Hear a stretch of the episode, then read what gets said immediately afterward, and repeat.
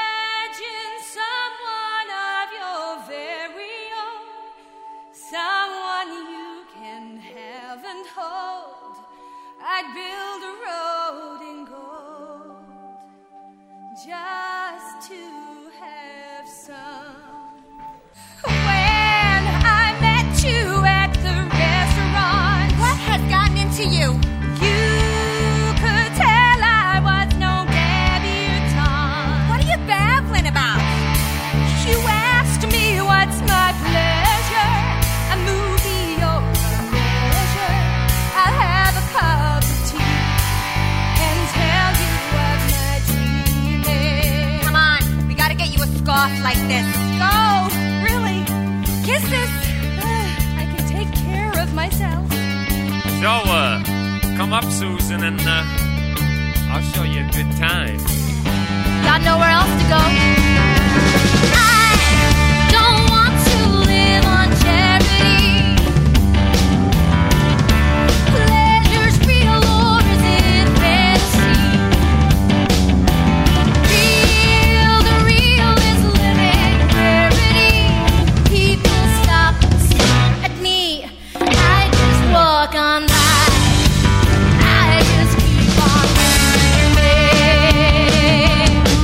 Keep, keep walking on.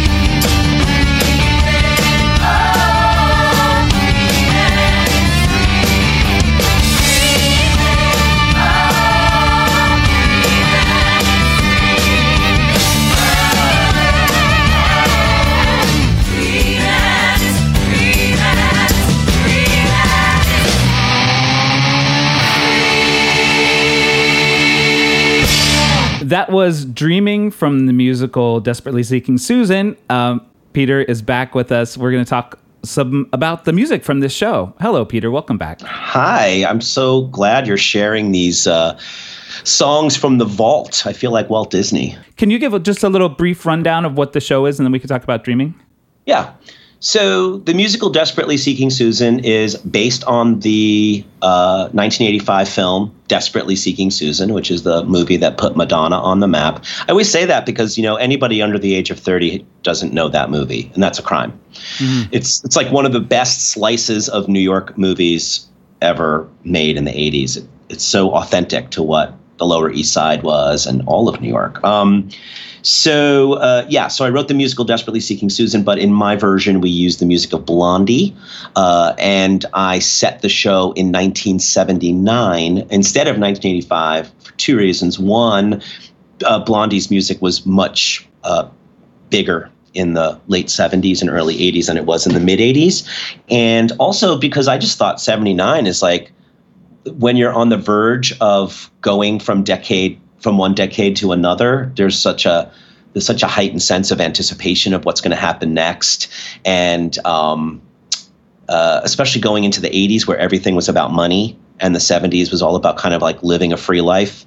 Uh, it, those those two things completely embody the characters of Susan, played by Madonna, who is a, a free spirit, and Roberta, played by Rosanna Arquette, who is a New Jersey housewife whose, you know, husband pays the bills.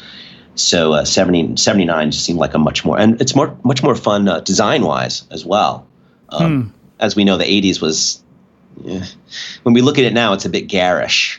But the late seventies was like a, a great mixture of like punk and tie-dye.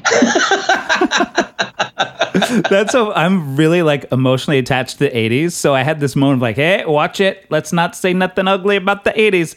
But you did not say anything that was untrue. Oh, I'm fanatical about the eighties. I yeah. just don't think it has a good design. It's not, it's just not pretty to look at.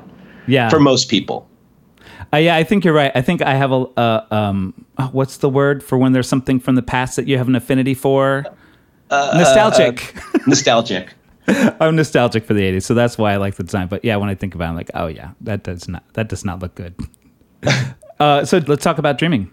Yeah, so the, the, the musical was created because a, a friend of mine uh, and I were just sitting around getting stoned one night, and uh, I just brought up the idea of like, wouldn't it be great if there was a Blondie jukebox musical? Because they were very popular back in two thousand five when I first had the idea. Um, and then he said, yeah, and I said, well, what if it's based on like a cool eighties movie, Desperately Seeking Susan? Yeah, let's go inside and pop pop on the movie and pop on the music and let's see what happens. And Dreaming, it was Blondie's greatest hits, and Dreaming was the first song.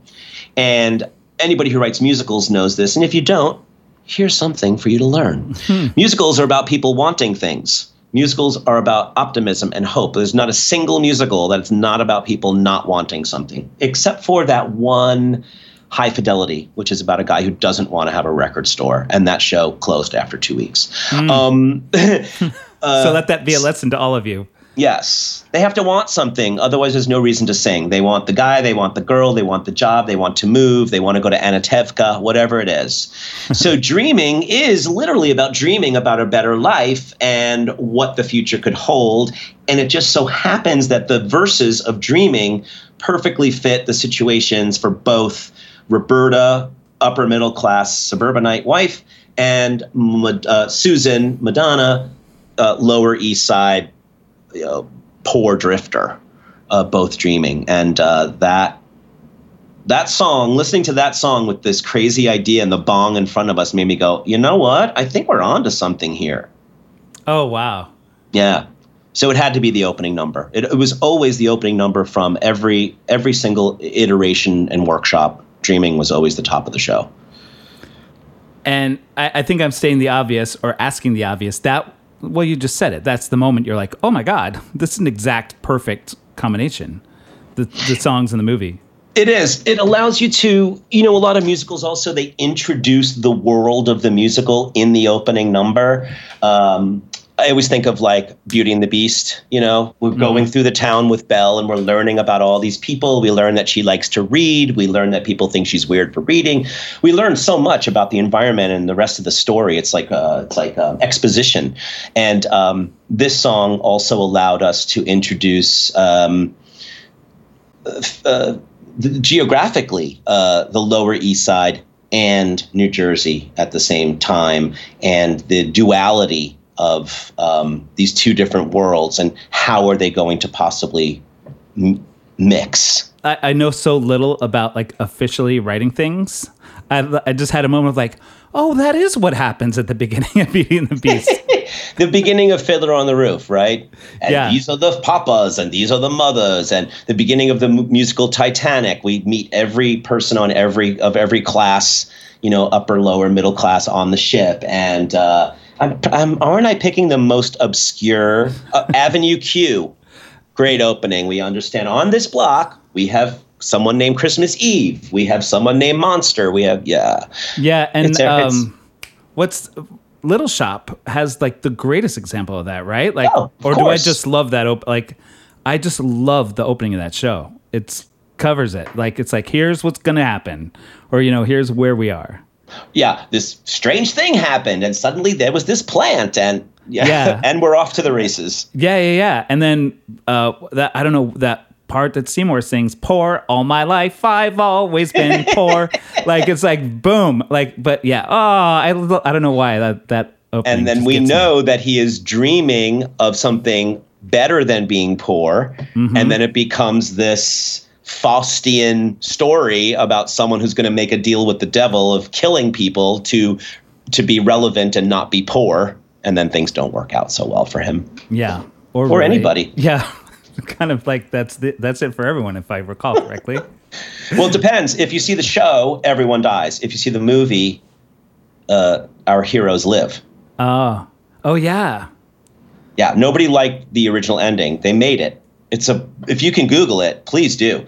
It's amazing footage of like Audrey two just becomes so big. It's eating the Brooklyn Bridge, wrapping around the Statue of Liberty. You know, it's just eating the world. And which is what they say is going to happen if you keep feeding the plants. And the audiences were like, oh, no, you can't kill off Audrey and Seymour. We love them. So we see them in the original moving to uh, I think what the the they wound up cutting all of that death and destruction, which is so sad because it's such beautiful model work. Um, uh, but then the very, very, very end of what was released is they're very happy in their white picket fence somewhere that's green, exactly what she what she was been dreaming about. But as the camera pulls back, we see a little plant coming up through the ground. And we go, oh, sequel. Oh, oh, yeah. Um, totally. Like, we're going off on many tangents. And here's another one. Bojack Bojack Horseman. Did you watch that show? Totally missed it. Um, it's so good. I just happened to watch like a YouTube video of somebody breaking down the finale of it. And it's so dark. Like, I felt watching the show, I loved it, but it was so, it's incredibly dark. Um, and I felt even more dark. And I was like, ew, yuck. Like, but I love that type of thing. It's just somehow the choosing the happy ending, uh, happy ending always is funny to me. Um, it's you just said kind of gross. Dirty. You yeah, yeah, there yeah. it is. There it is. I can I can sell this as having a happy ending. Um, we should go back to talking about the music. We're going to listen yeah. to Rapture next. Oh, cool. That's the end of Act One. Tell me about whatever you want to tell me about this. First of all, I am so lucky that the script as written in the movie, the rapture moment, which is actually Madonna... Uh, the character of Susan, Madonna, is at, um, I think they shot it at the Peppermint Lounge. Um, I think that was the one that you took an elevator to get up to uh, the dance floor.